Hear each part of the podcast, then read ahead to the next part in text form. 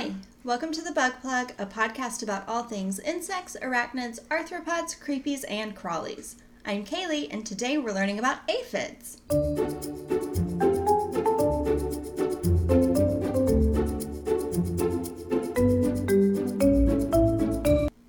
So last week we learned all about hoverflies and that they just chow down on aphids.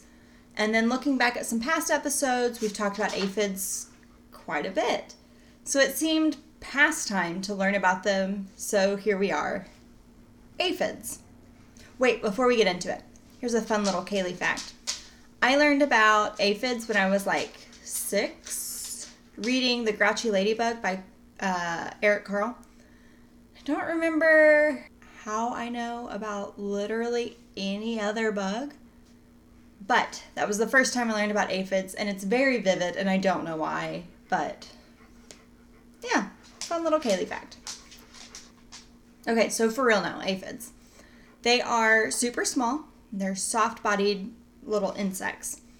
When I say super small, I mean super small. Like the biggest ones are an eighth of an inch.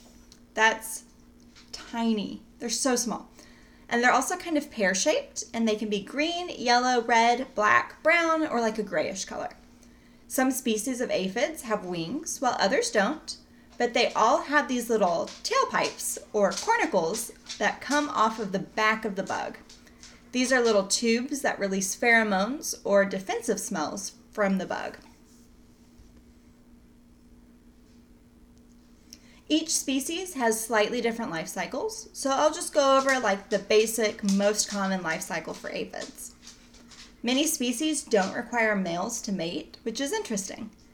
In these species, the females will lay babies just all summer, and sometimes they'll get as many as 15 generations in a year because of how quickly they mature and reproduce. That's a lot. Most bugs do one or two generations per year, so 15 is wild. Also, I said they have babies instead of laying eggs because they do mimic live birth, where they don't physically lay the eggs, the eggs hatch inside of them, and then the babies come out. Looks like live birth, it is not. There are still eggs involved, they're just not laid on the plant like what we're used to. So, 15 generations all living at once can cause intense crowding on the plant, which is where we see a lot of aphid problems on our plants. Individually, they cause very little damage because they're so small, but they're rarely alone and usually in the presence of like hundreds of relatives. In order to combat this crowding, the aphids will migrate to nearby plants. They do have wings, but are terrible flyers. So they don't just like fly when they need to leave. They usually travel to the next plant like by wind, which is fun. And that's why it's really important to catch aphid infestations early because they spread pretty quickly. And the spread isn't usually super logical. They won't just go to the next plant over, they'll land just sort of wherever the wind takes them. So, the plant damage. Aphids use needle like mouthparts to suck sap from the inside of plants. They prefer like the newer growth um, on o- unopened flower buds, sort of the underside of newer leaves, developing stems, twigs, bark, and roots.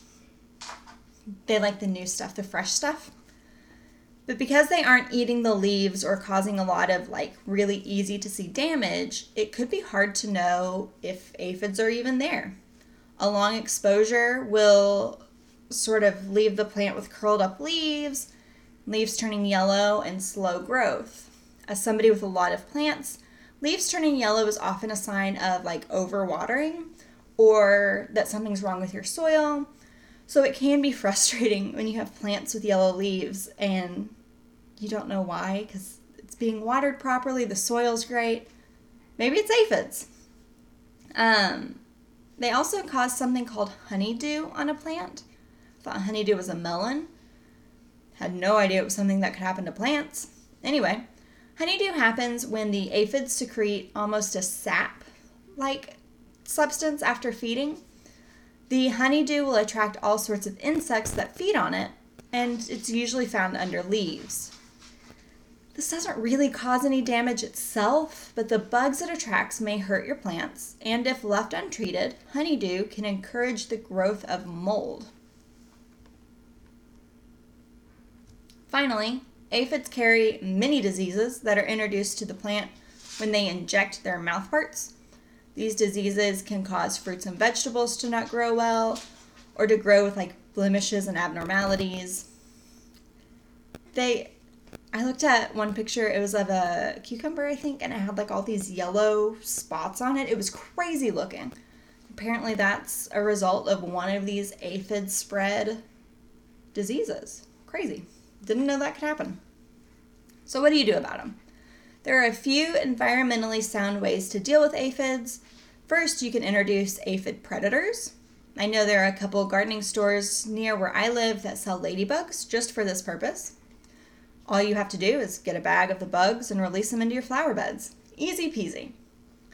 You can also keep an eye out for weeds. Sidebar, I have a weird thing about weeds. I hate the way they look, and I love like a really clean, simple, weed free flower bed. However, a lot of them are native plants and are just trying to live where they belong. And, you know, I feel bad. Because, like, they're not actually doing anything wrong. They're stealing resources from the plants that I planted, yes. But the plants that I planted are not native to my area. And these guys are. So, anyway, I have a weird thing about weeds.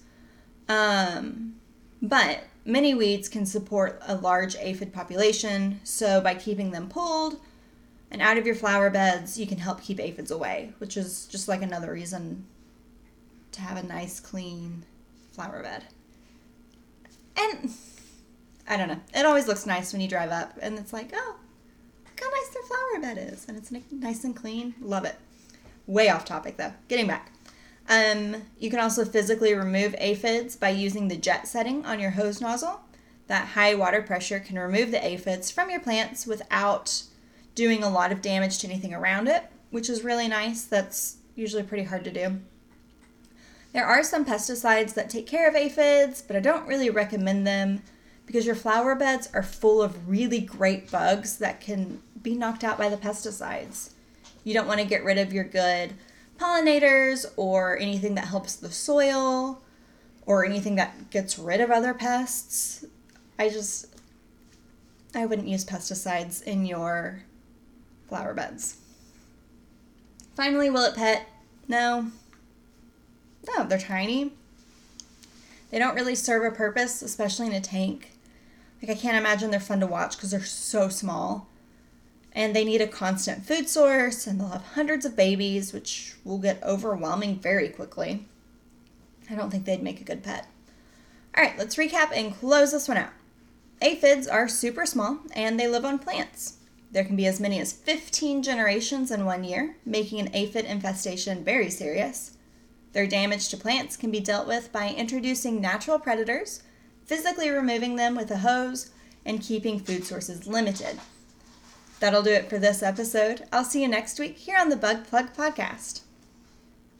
The Bug Plug is researched by Kaylee, written by Kaylee, and recorded by Kaylee, and edited by Kaylee. The Bug Plug's theme music is from Fine Tune Music. You can follow the Bug Plug on Instagram and TikTok by searching the Bug Plug, and you can reach out to us by emailing bugplug at gmail.com.